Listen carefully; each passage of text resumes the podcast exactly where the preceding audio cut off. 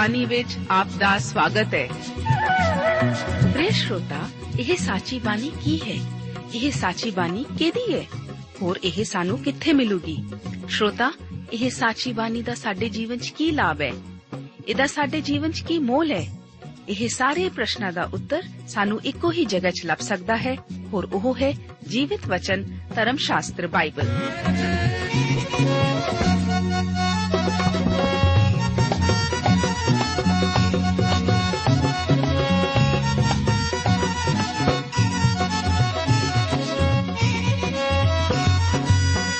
ਧਰਮ ਸ਼ਾਸਤਰ ਬਾਈਬਲ। ਉਹੀ ਜੀਵਿਤ ਵਚਨ ਦਾ ਅਸੀਂ ਇਸ ਕਾਰਜਕ੍ਰਮ ਵਿੱਚ ਅਧਿਐਨ ਕਰਾਂਗੇ।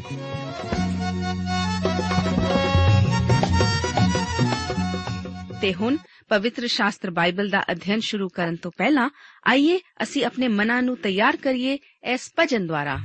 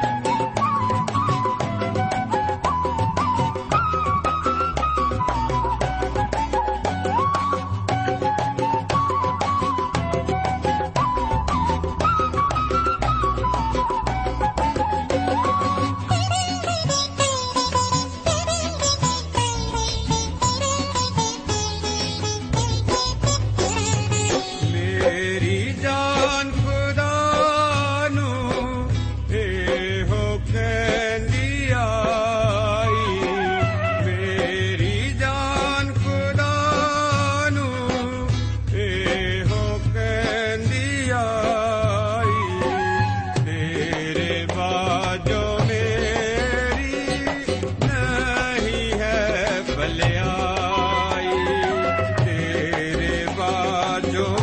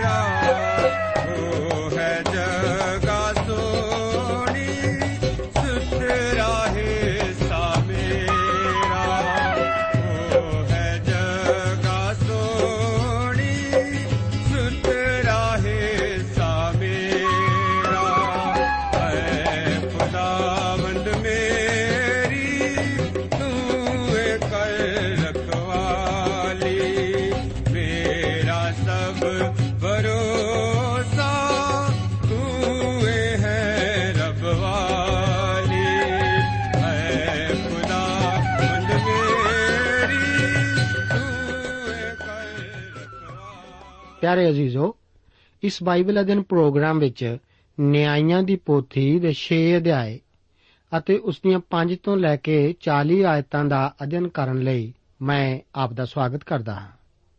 ਮੈਨੂੰ ਆਸ ਹੈ ਕਿ ਇਸ ਤੋਂ ਪਹਿਲਾਂ ਪ੍ਰੋਗਰਾਮ ਸੁਣਨ ਤੋਂ ਬਾਅਦ ਬੜੀ ਬੇਸਬਰੀ ਨਾਲ ਇਸ ਪ੍ਰੋਗਰਾਮ ਦਾ ਇੰਤਜ਼ਾਰ ਆਪ ਕਰ ਰਹੇ ਹੋਵੋਗੇ।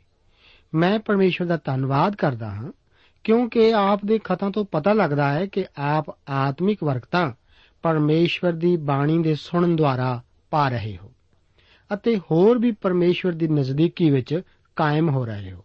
ਮੇਰੀ ਪ੍ਰਾਰਥਨਾ ਹੈ ਕਿ ਪਰਮੇਸ਼ਵਰ ਦੀ ਬਾਣੀ ਤੋਂ ਬਰਕਤਾਂ ਪਾਉਣ ਦਾ ਸਿਲਸਿਲਾ ਜਾਰੀ ਰਹੇ। ਆਪ ਲਈ ਇੱਕ ਬੇਨਤੀ ਹੈ ਕਿ ਆਪ ਦੀ ਆਪਣੇ ਪੱਤਰ ਵਿਹਾਰ ਰਾਹੀਂ ਸੁਝਾਵਾਂ ਅਤੇ ਬਰਕਤਾਂ ਬਾਰੇ ਖਬਰ ਦੇਣ ਦਾ ਸਿਲਸਿਲਾ ਜ਼ਰੂਰ ਜਾਰੀ ਰੱਖੋ ਤਾਂ ਕਿ ਇਸ ਪ੍ਰੋਗਰਾਮ ਨੂੰ ਹੋਰ ਵੀ ਉਪਯੋਗੀ ਬਣਾਇਆ ਜਾ ਸਕੇ।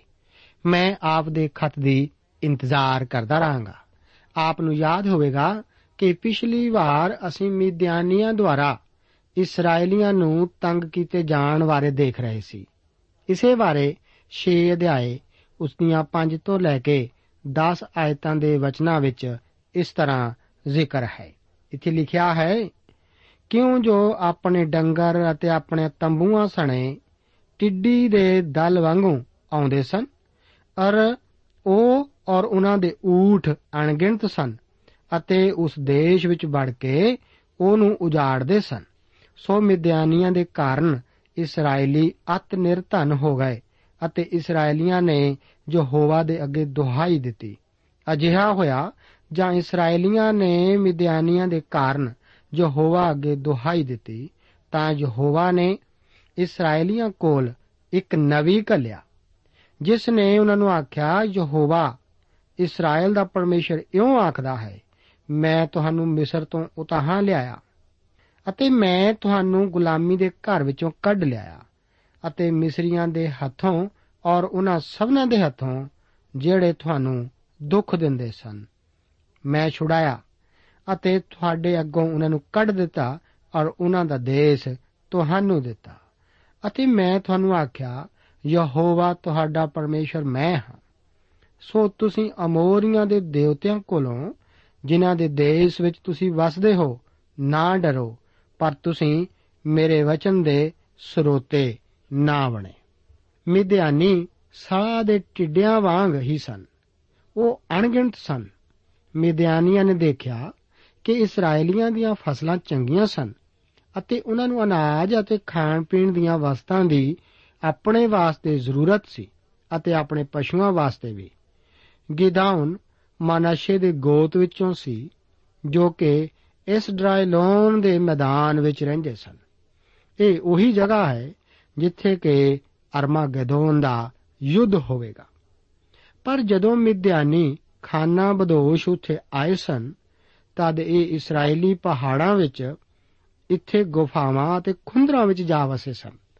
ਉਹਨਾਂ ਨੂੰ ਇਸੇ ਤਰ੍ਹਾਂ ਕਰਨਾ ਹੀ ਪੈਣਾ ਸੀ। ਉਹਨਾਂ ਨੇ ਦੇਖਿਆ ਕਿ ਉਹਨਾਂ ਦੀਆਂ ਫਸਲਾਂ ਬੈਰੀ ਲਈ ਜਾ ਚੁੱਕੇ ਹਨ। ਗਿਦਾਉਨ ਦੀ ਕਹਾਣੀ ਠੀਕ ਇਸੇ ਹਾਲਤ ਦਾ ਜ਼ਿਕਰ ਕਰਦੀ ਹੈ। ਇਸرائیਲੀ ਫਿਰ ਬੋੜ ਬੜਾਉਂਦੇ ਸਨ। ਪਰ ਪਰਮੇਸ਼ਵਰ ਤਾਂ ਭਲਾ ਅਤੇ ਦਿਆਲੂ ਹੈ। ਇੱਕ ਨਬੀ ਆ ਕੇ ਉਹਨਾਂ ਦੀ ਵਰਤਮਾਨ ਸਥਿਤੀ ਦਾ ਕਾਰਨ ਦੱਸਦਾ ਹੈ। ਉਹ ਹੁਣ ਪਰਮੇਸ਼ਵਰ ਦੀ ਦੁਹਾਈ ਦਿੰਦੇ ਹਨ, ਜੋ ਕਿ ਆਪਣੀ ਕਿਰਪਾ ਦੁਆਰਾ ਇੱਕ ਹੋਰ ਨਿਆਈ ਖੜਾ ਕਰਦਾ ਹੈ। ਹੁਣ ਅੱਗੇ ਗਿਦਾਉਨ ਦਾ ਜ਼ਿਕਰ ਸ਼ੁਰੂ ਹੁੰਦਾ ਹੈ। 6 ਅਧਿਆਏ, ਉਸ ਦੀਆਂ 11 ਤੋਂ ਲੈ ਕੇ 15 ਆਇਤਾਂ ਦੇ ਵਚਨ ਇਸ ਪ੍ਰਕਾਰ ਹਨ। ਇੱਥੇ ਲਿਖਿਆ ਹੈ, ਫਿਰ ਯਹੋਵਾ ਦਾ ਦੂਤ ਆਇਆ ਅਤੇ ਆਫਰਾ ਵਿੱਚ ਬਲੂਤ ਦੇ ਇੱਕ ਵਿਰਸ਼ ਹੇਠ ਬੈਠਾ, ਜਿਹੜਾ ਜਵਾਸ਼ ਅਬੀ ਅਜਰੀ ਦਾ ਸੀ। ਉਸ ਵੇਲੇ ਉਸ ਦਾ ਪੁੱਤਰ ਗਿਦਾਉਨ ਇੱਕ ਚੋਬੱਚੇ ਵਿੱਚ ਕਣਕ ਨੂੰ ਛੱਟ ਰਿਹਾ ਸੀ। ਇਸ ਕਰਕੇ ਜੋ ਮਿਦਿਆਨੀਆਂ ਦੇ ਹੱਥੋਂ ਲੁਕਾਵੇ, ਸੋ ਯਹੋਵਾ ਦੇ ਦੂਤ ਨੇ ਉਹਨੂੰ ਦਰਸ਼ਨ ਦਿੱਤਾ ਅਤੇ ਉਹਨੂੰ ਆਖਿਆ, ਹੇ ਤਕੜੇ ਸੂਰਬੀਰ, ਯਹੋਵਾ ਤੇਰੇ ਨਾਲ ਹੈ। ਗਿਦਾਉਨ ਨੇ ਉਸ ਨੂੰ ਆਖਿਆ ਹੇ ਪ੍ਰਭੂ, ਜੇ ਯਹੋਵਾ ਸਾਡੇ ਨਾਲ ਹੁੰਦਾ, ਤਾਂ ਇਹ ਸਾਰੀ ਵਿਪਤਾ ਸਾਡੇ ਉਤੇ ਕਾਹਨੂੰ ਪੈਂਦੀ? ਅਤੇ ਉਹ ਸਾਰੇ ਆਚਰਜ ਕੰਮ ਕਿੱਥੇ ਹਨ, ਜਿਹੜੇ ਸਾਡੇ ਪਿਓ ਦਾਦੇ ਸਾਨੂੰ ਬਾਤਾਂ ਪਾ ਕੇ ਇਉਂ ਸੁਣਾਉਂਦੇ ਸਨ, ਜੋ ਭਲਾ ਯਹੋਵਾ ਸਾਨੂੰ ਮਿਸਰ ਤੋਂ ਨਹੀਂ ਕੱਢ ਲਿਆ, ਪਰ ਹੁਣ ਯਹੋਵਾ ਨੇ ਸਾਨੂੰ ਤਿਆਗ ਦਿੱਤਾ ਅਤੇ ਸਾਨੂੰ ਵਿਦਿਆਨੀਆਂ ਦੇ ਹੱਥ ਕਰ ਦਿੱਤਾ। ਤਦ ਯਹੋਵਾ ਨੇ ਉਸ ਦੀ ਵੱਲ ਵੇਖ ਕੇ ਆਖਿਆ, ਤੂੰ ਆਪਣੇ ਇਸੇ ਬਲ ਨਾਲ ਜਾ ਅਤੇ ਤੂੰ ਇਸਰਾਇਲ ਨੂੰ ਮਿਦਿਆਨੀਆਂ ਦੇ ਹੱਥੋਂ ਛੁਡਾ। ਭਲਾ ਮੈਂ ਤੈਨੂੰ ਨਹੀਂ ਕੱਲਿਆ ਉਹਨੇ ਉਸ ਨੂੰ ਆਖਿਆ हे ਪ੍ਰਭੂ, ਮੈਂ ਇਸਰਾਇਲ ਨੂੰ ਕਿੱਕਰ ਬਚਾਵਾਂ? ਵੇਖ, ਮੇਰਾ ਟੱਬਰ ਮਨਸ਼ੇ ਵਿੱਚ ਸਾਰਿਆਂ ਨਾਲੋਂ ਕੰਗਾਲ ਹੈ ਅਤੇ ਆਪਣੇ ਪਿਓ ਦੇ ਟੱਬਰ ਵਿੱਚੋਂ ਮੈਂ ਸਭ ਤੋਂ ਨਿੱਕਾ ਹਾਂ। ਇਸ ਤਰਸਯੋਗ ਸਥਿਤੀ ਵਿੱਚ ਪਰਮੇਸ਼ਵਰ ਗਿਦਾਨ ਨੂੰ ਦਰਸ਼ਨ ਦਿੰਦਾ ਹੈ। ਗਿਦਾਨ ਨੂੰ ਪਰਮੇਸ਼ਵਰ ਦਾ ਵਚਨ ਕਿਸੇ ਮਹੱਤਵਪੂਰਨ ਪੁਰਖ ਜਾਂ ਨਾਇਕ ਕਰਕੇ ਪੇਸ਼ ਨਹੀਂ ਕਰਦਾ। ਦੇਖੋ ਕਿ ਉਹ ਕੀ ਕਰ ਰਿਹਾ ਹੈ। ਉਹ ਤਾਂ ਕਣਕ ਨੂੰ ਚੁਬੱਚੇ ਦੇ ਲਾਗੇ ਛੱਡ ਰਿਹਾ ਸੀ। ਉਹਨਾਂ ਦਿਨਾਂ ਵਿੱਚ ਚੁਬੱਚਾ ਹਮੇਸ਼ਾ ਪਹਾੜੀ ਦੇ ਪੈਰਾਂ ਵਿੱਚ ਬਣਾਇਆ ਜਾਂਦਾ ਸੀ, ਜਿੱਥੇ ਕਿ ਅੰਗੂਰ ਪਹਾੜ ਤੋਂ ਹੇਠਾਂ ਲਿਆ ਕੇ ਇਕੱਠੇ ਕੀਤੇ ਜਾਂਦੇ ਸਨ।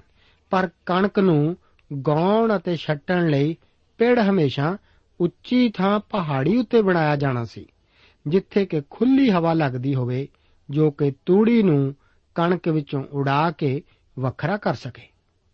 ਪਰ ਇੱਥੇ ਗਿਦਾਉਨ ਪਹਾੜੀ ਦੇ ਪੈਰਾਂ ਹੇਠਾਂ ਕਣਕ ਛੱਟ ਰਿਹਾ ਹੈ।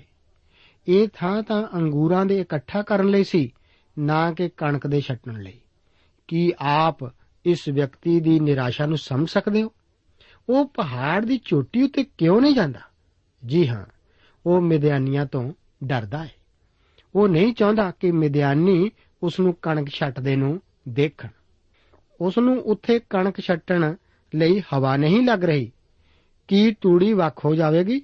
ਨਹੀਂ, ਇਹ ਤਾਂ ਉਸ ਨੂੰ ਹੋਰ ਵੀ ਔਖਾ ਕਰ ਰਹੀ ਹੈ। ਉਹ ਲਗਾਤਾਰ ਆਪਣੇ ਆਪ ਨੂੰ ਡਰਪੋਕ ਕਹਿ ਕੇ ਕੋਸਦਾ ਹੈ। ਪਰ ਪਰਮੇਸ਼ਵਰ ਇਸੇ ਵਿਅਕਤੀ ਨੂੰ ਇਸਤੇਮਾਲ ਕਰਨ ਜਾ ਰਿਹਾ ਸੀ। ਅਸੀਂ ਗੌਰ ਕਰਾਂਗੇ ਕਿ ਪਰਮੇਸ਼ਵਰ ਇਸ ਮਨੁੱਖ ਨੂੰ ਕਿਉਂ ਇਸਤੇਮਾਲ ਕਰਦਾ ਹੈ। ਠੀਕ ਇਸੇ ਸਮੇਂ ਪਰਮੇਸ਼ਵਰ ਦਾ ਦੂਤ, ਜੋ ਦੇਹ ਧਾਰਨ ਕਰਨ ਤੋਂ ਪਹਿਲਾਂ ਖੁਦ ਮਸੀਹ ਹੀ ਹੈ, ਉਹ ਗਿਦਾਉਨ ਨੂੰ ਦਰਸ਼ਨ ਦਿੰਦਾ ਹੈ। ਸੱਚਮੁੱਚ ਪਰਮੇਸ਼ਵਰ ਆਪਣੇ ਵਚਨ ਵਿੱਚ ਕਈ ਵਾਰ ਹਾਸੋਹੀਣੀਆਂ ਗੱਲਾਂ ਹੀ ਕਰਦਾ ਹੈ।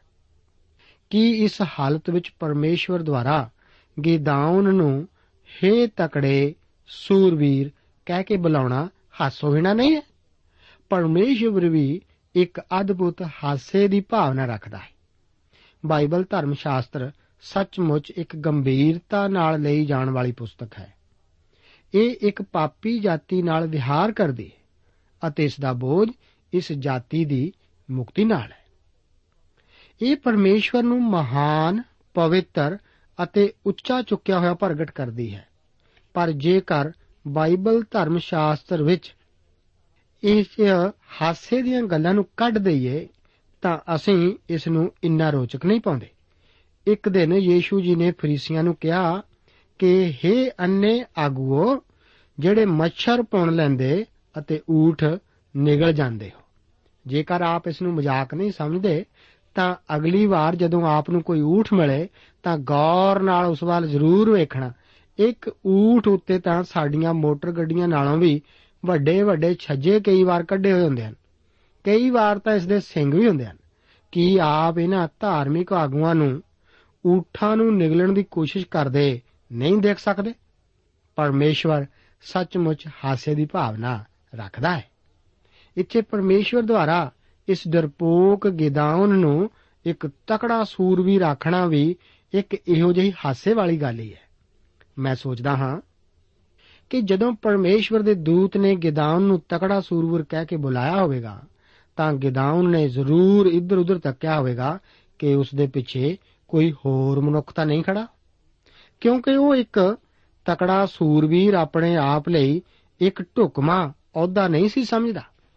ਫਿਰ ਉਹ ਦੂਤ ਵੱਲ ਭੁਆ ਕੇ ਪੁੱਛਦਾ ਹੈ, ਕੌਣ? ਮੈਂ? ਕੀ ਆਪਨੇ ਮੈਨੂੰ ਤਕੜਾ ਸੂਰਵੀਰ ਆਖਿਆ? ਜੋ ਕਿ ਚਵੱਚੇ ਲਾਗੇ ਪਹਾੜੀ ਦੇ ਪੈਰਾਂ ਹੇਠਾਂ ਕਣਕ ਛੱਟ ਰਿਹਾ ਹਾਂ। ਜਦੋਂ ਕਿ ਮੈਨੂੰ ਤਾਂ ਪਹਾੜ ਦੀ ਟੀਸੀ ਉੱਤੇ ਇਹ ਕੰਮ ਕਰਨਾ ਚਾਹੀਦਾ ਸੀ। ਇਸ ਤੋਂ ਤਾਂ ਸੰਸਾਰ ਵਿੱਚ ਇੱਕ ਡਰਪੋਕ ਤੋਂ ਇਲਾਵਾ ਕੁਝ ਵੀ ਨਹੀਂ ਹੈ। ਪਰਮੇਸ਼ਵਰ ਜ਼ਰੂਰ ਹੀ ਉਸ ਨੂੰ ਉਤਸ਼ਾਹਿਤ ਕਰਨਾ ਚਾਹੁੰਦਾ ਹੈ। ਪਰ ਇਸ ਵੇਲੇ ਤਾਂ ਇਹ ਇੱਕ ਹਾਸੇ ਵਾਲੀ ਭਾਵਨਾ ਨਾਲ ਹੀ ਬੁਲਾਇਆ ਜਾਪਦਾ ਹੈ।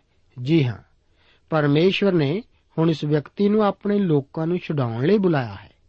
ਇਹ ਵਿਅਕਤੀ ਆਪਣੇ ਆਪ ਨੂੰ ਘਟੀਆ ਸਮਝਣ ਦੇ ਰੋਗ ਵਿੱਚ ਜਕੜਿਆ ਹੋਇਆ ਸਮਝਦਾ ਹੈ।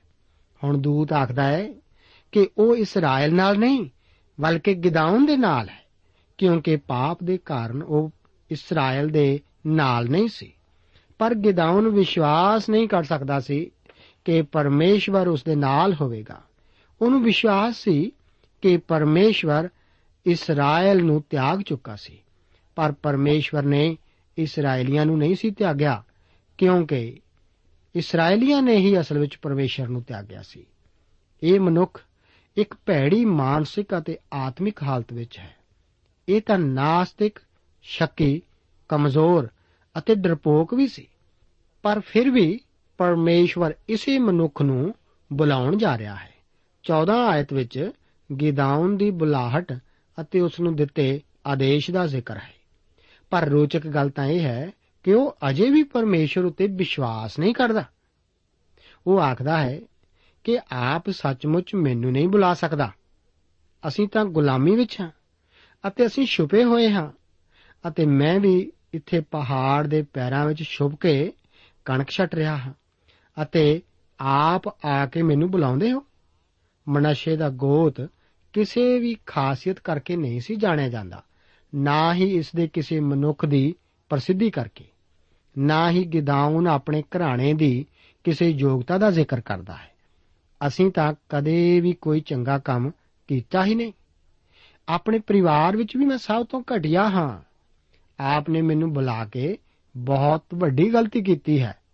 ਸੱਚਮੁੱਚ ਗਿਦਾਉਨ ਸੋਚਦਾ ਸੀ ਕਿ ਉਹ ਤਾਂ ਇਸਰਾਇਲ ਵਿੱਚ ਸਭ ਤੋਂ ਆਖਰੀ ਮਨੁੱਖ ਸਮਝਿਆ ਜਾਂਦਾ ਸੀ, ਜਿਸ ਨੂੰ ਪਰਮੇਸ਼ਵਰ ਇਸਤੇਮਾਲ ਕਰ ਸਕਦਾ ਸੀ। ਕੀ ਆਪਨੇ ਜਾਣਿਆ ਹੈ ਕਿ ਉਹ ਠੀਕ ਹੀ ਸੀ?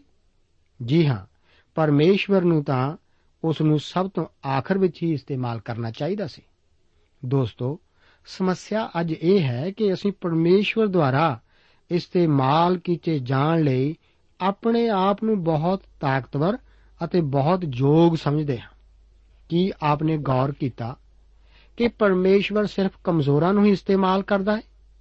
ਪਹਿਲਾ ਕੋਰਿੰਥੀਆਂ ਦੀ ਪੱਤਰੀ ਉਸ ਦਾ ਇੱਕ ਅਧਿਆਏ ਉਸ ਦੀ 26 ਅਤੇ 27 ਆਇਤਾਂ ਦੇ ਵਚਨ ਹਨ ਕਿ हे ਭਰਾਵੋ, ਆਪਣੇ ਸੱਦੇ ਉਤੇ ਧਿਆਨ ਕਰੋ ਕਿ ਸਰੀਰ ਦੇ ਅਨੁਸਾਰ ਨਾ ਤਾਂ ਬਾਲੇ ਬੁੱਧਵਾਨ ਨਾ ਬਾਲੇ ਬਲਵਾਨ, ਨਾ ਵਾਲੇ ਕੁਲੀਨ ਸੱਦੇ ਹੋਏ ਹਨ। ਸਗੋਂ ਸੰਸਾਰ ਦੇ ਮੂਰਖਾਂ ਨੂੰ ਪਰਮੇਸ਼ਵਰ ਨੇ ਚੁਣ ਲਿਆ। ਪਈ ਬੁੱਧਵਾਨਾਂ ਨੂੰ ਲੱਜਾਵਾਨ ਕਰੇ ਅਤੇ ਸੰਸਾਰ ਦੇ ਨਿਰਵਨਾਂ ਨੂੰ ਚੁਣ ਲਿਆ ਪਈ ਬਲਵੰਤਾਂ ਨੂੰ ਲੱਜਾਵਾਨ ਕਰੇ। ਪਰਮੇਸ਼ਵਰ ਨੇ ਇਹਨਾਂ ਸਾਰੇ ਨਿਆਂਇਆਂ ਨੂੰ ਉਹਨਾਂ ਦੀ ਯੋਗਤਾ ਕਰਕੇ ਇਸਤੇਮਾਲ ਨਹੀਂ ਕੀਤਾ। ਦੋਸਤੋ, ਕੀ ਇਹ ਆਪ ਨੂੰ ਉਤਸ਼ਾਹਿਤ ਨਹੀਂ ਕਰਦਾ? ਕੀ ਆਪ ਜਾਣਦੇ ਹੋ ਕਿ ਪਰਮੇਸ਼ਵਰ ਸਾਡੇ ਵਿੱਚੋਂ ਬਾਹਲਿਆਂ ਨੂੰ ਇਸਤੇਮਾਲ ਕਿਉਂ ਨਹੀਂ ਕਰਦਾ? ਕਿਉਂਕਿ ਅਸੀਂ ਬਹੁਤ ਬਲਵੰਤ। ਕਈ ਆਪਣੇ ਆਪ ਨੂੰ ਪਰਮੇਸ਼ਵਰ ਦੁਆਰਾ ਇਸਤੇਮਾਲ ਕੀਤੇ ਜਾਣ ਲਈ ਬਹੁਤ ਹੀ ਸੁਭਾਵਿਕ ਯੋਗਤਾ ਦੇ ਮਾਲਕ ਸਮਝਦੇ ਹਨ ਅਤੇ ਆਪਣੇ ਹੀ ਰਾਹਾਂ ਤੇ ਚੱਲਦੇ ਅਤੇ ਆਪਣੀ ਹੀ ਇੱਛਾ ਪੂਰੀ ਕਰਦੇ ਹਨ। ਪਰ ਪੌਲਸ ਪਹਿਲਾ ਕੋਰਿੰਥੀਆਂ ਦੀ ਪੱਤਰੀ ਉਸ ਦਾ ਇੱਕ ਅਧਿਆਏ ਉਸ ਦੀ 28 ਅਤੇ 29 ਆਇਤ ਵਿੱਚ ਆਖਦਾ ਹੈ ਕਿ ਸੰਸਾਰ ਦੇ ਅਦਨਾ ਅਤੇ ਮਲੀਦੜਾ ਨੂੰ, ਨਾਲੇ ਉਹਨਾਂ ਨੂੰ ਜਿਹੜੇ ਹਨ ਹੀ ਨਹੀਂ, ਪਰਮੇਸ਼ਵਰ ਨੇ ਚੁਣ ਲਿਆ। ਭਈ ਉਹਨਾਂ ਨੂੰ ਜਿਹੜੇ ਹਨ, ਅਕਾਰਥ ਕਰੇ, ਤਾਂ ਕਿ ਕੋਈ ਬਸ਼ਰ ਪਰਮੇਸ਼ਵਰ ਦੇ ਅੱਗੇ ਘੁਮੰਡ ਨਾ ਕਰੇ। ਪਰਮੇਸ਼ਵਰ ਕਮਜ਼ੋਰ ਵਰਤਨਾਂ ਨੂੰ ਚਾਹੁੰਦਾ ਹੈ, ਅਤੇ ਉਹ ਸਿਰਫ ਉਹਨਾਂ ਨੂੰ ਹੀ ਵਰਤੇਗਾ, ਤਾਂ ਕਿ ਉਸ ਦੀ ਹਜ਼ੂਰੀ ਵਿੱਚ ਕਿਸੇ ਵੀ ਸਰੀਰ ਦੀ ਮਹਿਮਾ ਨਾ ਹੋਵੇ। ਪਰਮੇਸ਼ਵਰ ਦੀ ਵਿਧੀ ਇਹੋ ਹੀ ਹੈ। ਮੂਸਾ, ਏਲੀਆ ਅਤੇ ਸ਼ਿਮੌਨ ਪਾਤਰਸ ਸਾਰੇ ਇਸੇ ਤਰ੍ਹਾਂ ਹੀ ਇਸਤੇਮਾਲ ਕੀਤੇ ਗਏ ਸਨ ਕਿ ਆਪ ਬੈਤਲਹਿਮ ਵਿੱਚ ਜਨਮੇ, ਉਸ ਛੋਟੇ ਬਾਲਕ ਯੀਸ਼ੂ ਦੀ ਤੁਲਨਾ ਕੈਸਰ ਔਗਸਤਸ ਨਾਲ ਕਰ ਸਕਦੇ ਹੋ? ਆਪ ਕਿਸ ਨੂੰ ਚੁਣੋਗੇ? ਮੈਂ ਤਾਂ ਉਸ ਜਜ਼ੀਆ ਇਕੱਠਾ ਕਰਨ ਵਾਲੇ ਔਗਸਤਸ ਨੂੰ ਹੀ ਚੁਣਦਾ। ਜਿਸ ਵਿੱਚ ਬਹੁਤ ਸਮਰਥ ਜਾਪਦੀ ਹੈ। ਪਰ ਪਰਮੇਸ਼ਵਰ ਨੇ ਛੋਟੇ ਬਾਲਕ ਯੀਸ਼ੂ ਨੂੰ ਹੀ ਚੁਣਿਆ ਸੀ, ਕਿਉਂਕਿ ਉਹ ਉਸ ਦਾ ਪੁੱਤਰ ਸੀ। ਪਰਮੇਸ਼ਵਰ ਹਮੇਸ਼ਾ ਇਸੇ ਤਰ੍ਹਾਂ ਹੀ ਚੁਣਦਾ ਹੈ। ਜੀ ਹਾਂ, ਪਰਮੇਸ਼ਵਰ ਗਿਦਾਉਨ ਨੂੰ ਇਸਤੇਮਾਲ ਕਰਨ ਜਾ ਰਿਹਾ ਹੈ, ਪਰ ਪਹਿਲਾਂ ਉਹ ਜ਼ਰੂਰ ਉਸ ਨੂੰ ਸਿਖਲਾਈ ਦੇਵੇਗਾ। ਉਸ ਦੀ ਸਿਖਲਾਈ ਵੱਲ ਗੌਰ ਕਰੋ। ਉਹ ਡਰਦਾ ਸੀ। ਇਸ ਕਰਕੇ ਪਰਮੇਸ਼ਵਰ ਉਸ ਨੂੰ ਪਹਿਲਾ ਸਬਕ ਸਿਖਾਉਂਦਾ ਹੈ। 23 ਆਇਤ ਦੇ ਵਚਨ ਇਸ ਪ੍ਰਕਾਰ ਹਨ। ਇੱਥੇ ਲਿਖਿਆ ਹੈ, ਤਦ ਯਹੋਵਾ ਨੇ ਉਸ ਨੂੰ ਆਖਿਆ, ਤੈਨੂੰ ਸੁਖ ਹੋਵੇ, ਡਰ ਨਾ, ਤੂੰ ਮਰੇਗਾ ਨਹੀਂ। ਪਰਮੇਸ਼ਵਰ ਆਖਦਾ ਹੈ, ਤੂੰ ਨਹੀਂ ਮਰੇਗਾ। ਪਰਮੇਸ਼ਵਰ ਨੇ ਉਸ ਨੂੰ ਆਪਣੇ ਹੀ ਨਗਰ ਵਿੱਚ ਜਾ ਕੇ ਬਾਲ ਦੇਵਤੇ ਦੀ ਜਗਵੇਦੀ ਨੂੰ ਢਾਉਣ ਲਈ ਕਿਹਾ। ਇਹ ਸਭ ਅਨੈਤਿਕਤਾ ਦੀ ਸਭ ਤੋਂ ਭੈੜੀ ਤਸਵੀਰ ਹੀ ਹੈ। ਇਸ ਤੋਂ ਬਾਅਦ 24 ਤੋਂ ਲੈ ਕੇ 27 ਆਇਤਾਂ ਦੇ ਵਚਨ ਇਸ ਪ੍ਰਕਾਰ ਹਨ। ਇੱਥੇ ਲਿਖਿਆ ਹੈ, ਤਦ ਗਿਦਾਉਨ ਨੇ ਉੱਥੇ ਯਹੋਵਾ ਦੇ ਲਈ ਜਗਵੇਦੀ ਬਣਾਈ ਔਰ ਉਸ ਦਾ ਨਾਮ ਯਹੋਵਾ ਸ਼ਲੋਮ ਧਰਿਆ। ਸੋ ਉਹ ਅਬੀ ਅਜ਼ਰੀਆਂ ਦੇ ਆਫਰਾ ਵਿੱਚ ਅੱਜ ਦੇ ਦਿਨ ਤੋੜੀ ਹੈ। ਤਾਂ ਅਜਿਹੋ ਹੋਇਆ, ਜੋ ਉਸੇ ਰਾਤ ਯਹੋਵਾ ਨੇ ਉਹਨੂੰ ਆਖਿਆ, ਆਪਣੇ ਪਿਓ ਦਾ ਬਲਦ ਲੈ ਅਰਥਾਤ ਉਹ ਦੂਜਾ ਬਲਦ ਜਿਹੜਾ 7 ਵਰਿਆਂ ਦਾ ਹੈ ਅਤੇ ਬਿਆਲ ਦੀ ਜਗਵੇਦੀ ਜੋ ਤੇਰੇ ਪਿਓ ਦੀ ਹੈ ਢਾ ਸੁੱਟ ਅਤੇ ਉਸ ਦੇ ਕੋਲ ਦਾ ਟੁੰਡ ਵੱਢ ਸੁੱਟ ਅਤੇ ਯਹੋਵਾ ਆਪਣੇ ਪਰਮੇਸ਼ਵਰ ਦੇ ਲਈ ਇਸ ਪੱਥਰ ਦੇ ਉੱਤੇ ਅੱਛੀ ਤਰ੍ਹਾਂ ਇਹ ਨਾਲ ਇੱਕ ਜਗਵੇਦੀ ਬਣਾ ਅਤੇ ਉਸ ਦੂਜੇ ਬਲਦ ਨੂੰ ਲੈ ਕੇ ਉਸ ਦੇ ਕੋਲ ਦੇ ਟੁੰਡ ਦੀ ਲੱਕੜ ਨਾਲ ਜਿਹਨੂੰ ਤੂੰ ਵੱਢ ਸੁੱਟੇਗਾ, ਹੋਮ ਚੜਾ ਤਾਂ ਗਿਦਾਉਨ ਨੇ ਆਪਣੇ ਟਹਿਲੂਆਂ ਵਿੱਚੋਂ 10 ਜਣੇ ਲਏ ਅਤੇ ਜਿਹਾ ਯਹੋਵਾ ਨੇ ਉਹਨੂੰ ਆਖਿਆ ਸੀ, ਤਿਹਾ ਹੀ ਕੀਤਾ। ਅਤੇ ਇਸ ਕਰਕੇ ਜੋ ਉਹ ਇਹ ਕੰਮ ਦਿਨੇ ਕਰਨ ਵਿੱਚ ਆਪਣੇ ਪਿਓ ਦੇ ਘਰਾਣੇ ਔਰ ਸ਼ਹਿਰ ਦੇ ਵਾਸੀਆਂ ਤੋਂ ਡਰਦਾ ਸੀ, ਸੋ ਰਾਤੀ ਕੀਤਾ। ਗਿਦਾਉਨ ਅਜੇ ਵੀ ਡਰਦਾ ਹੈ।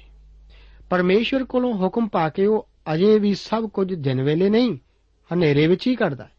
ਪਰ ਲੋਕ ਜਾਣ ਲੈਂਦੇ ਹਨ ਕਿ ਇਹ ਸਭ ਗਿਦਾਉਨ ਦਾ ਹੀ ਕੰਮ ਹੈ। ਉਹ ਉਸ ਨੂੰ ਸਜ਼ਾ ਦੇਣੀ ਚਾਹੁੰਦੇ ਹਨ, ਪਰ ਪਰਮੇਸ਼ਵਰ ਉਸ ਨੂੰ ਛੁਡਾ ਲੈਂਦਾ ਹੈ। ਹੁਣ ਪਰਮੇਸ਼ਵਰ ਨੂੰ ਉਸ ਵਿੱਚ ਵਿਸ਼ਵਾਸ ਅਤੇ ਹੌਸਲੇ ਵਿੱਚ ਵਧਾਉਣਾ ਪਵੇਗਾ। ਅਗਲਾ ਕਦਮ ਇਸ ਮਨੁੱਖ ਨੂੰ ਪਰਮੇਸ਼ਵਰ ਦੁਆਰਾ ਆਪਣੇ ਆਤਮਾ ਨਾਲ ਭਰਨ ਦਾ ਹੈ। ਪਰ ਉਸਨੇ ਅਜਿਹਾ ਹਰ ਇੱਕ ਵਿਅਕਤੀ ਨਾਲ ਕੀਤਾ ਹੈ। ਜਿਹਨੂੰ ਵੀ ਉਸਨੇ ਇਸਤੇਮਾਲ ਕੀਤਾ। 34 ਤੋਂ ਲੈ ਕੇ 40 ਆਇਤਾਂ ਦੇ ਵਚਨ ਇਸ ਪ੍ਰਕਾਰ ਹਨ। ਵਚਨ ਵਿੱਚ ਲਿਖਿਆ ਗਿਆ ਹੈ, ਯਹੋਵਾ ਦਾ ਆਤਮਾ ਗਿਦਾਉਨ ਉੱਤੇ ਆਇਆ। ਸੋ ਉਹਨੇ ਤੁਰੀ ਵਜਾਈ ਅਤੇ ਅਵੀ ਅਜਰ ਦੇ ਲੋਕ ਉਹਦੇ ਮਗਰ ਲੱਗੇ। ਫਿਰ ਉਹਨੇ ਸਾਰੇ ਮਨਸ਼ੇ ਵਿੱਚ ਹਲਕਾਰੇ ਘੱਲੇ ਜੋ ਉਹ ਵੀ ਉਸ ਦੇ ਮਗਰ ਇਕੱਠੇ ਹੋਏ।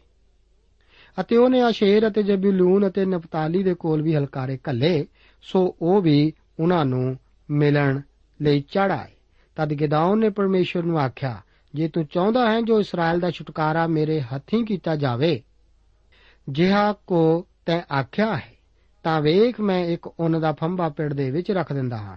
ਸੋ ਜੇਕਰ ਤੇਲ ਨੀਰੀ ਉਹਨਾਂ ਦੇ ਫੰਬੇ ਉੱਤੇ ਹੀ ਪਵੇ ਔਰ ਦੁਆਲੇ ਆਲੇ ਦੁਆਲੇ ਦੀ ਧਰਤੀ ਸਭ ਸੁੱਕੀ ਰਹੇ ਤਾਂ ਮੈਂ ਸੱਚਮੁੱਚ ਜਾਣਾਂਗਾ ਕਿ ਜਿਕਰ ਤੈਂ ਆਖਿਆ ਹੈ, ਤਿਹਾ ਇਸਰਾਇਲ ਨੂੰ ਤੇਰੇ ਹੱਥੀਂ ਛੁਟਕਾਰਾ ਦੇਵੇਂਗਾ।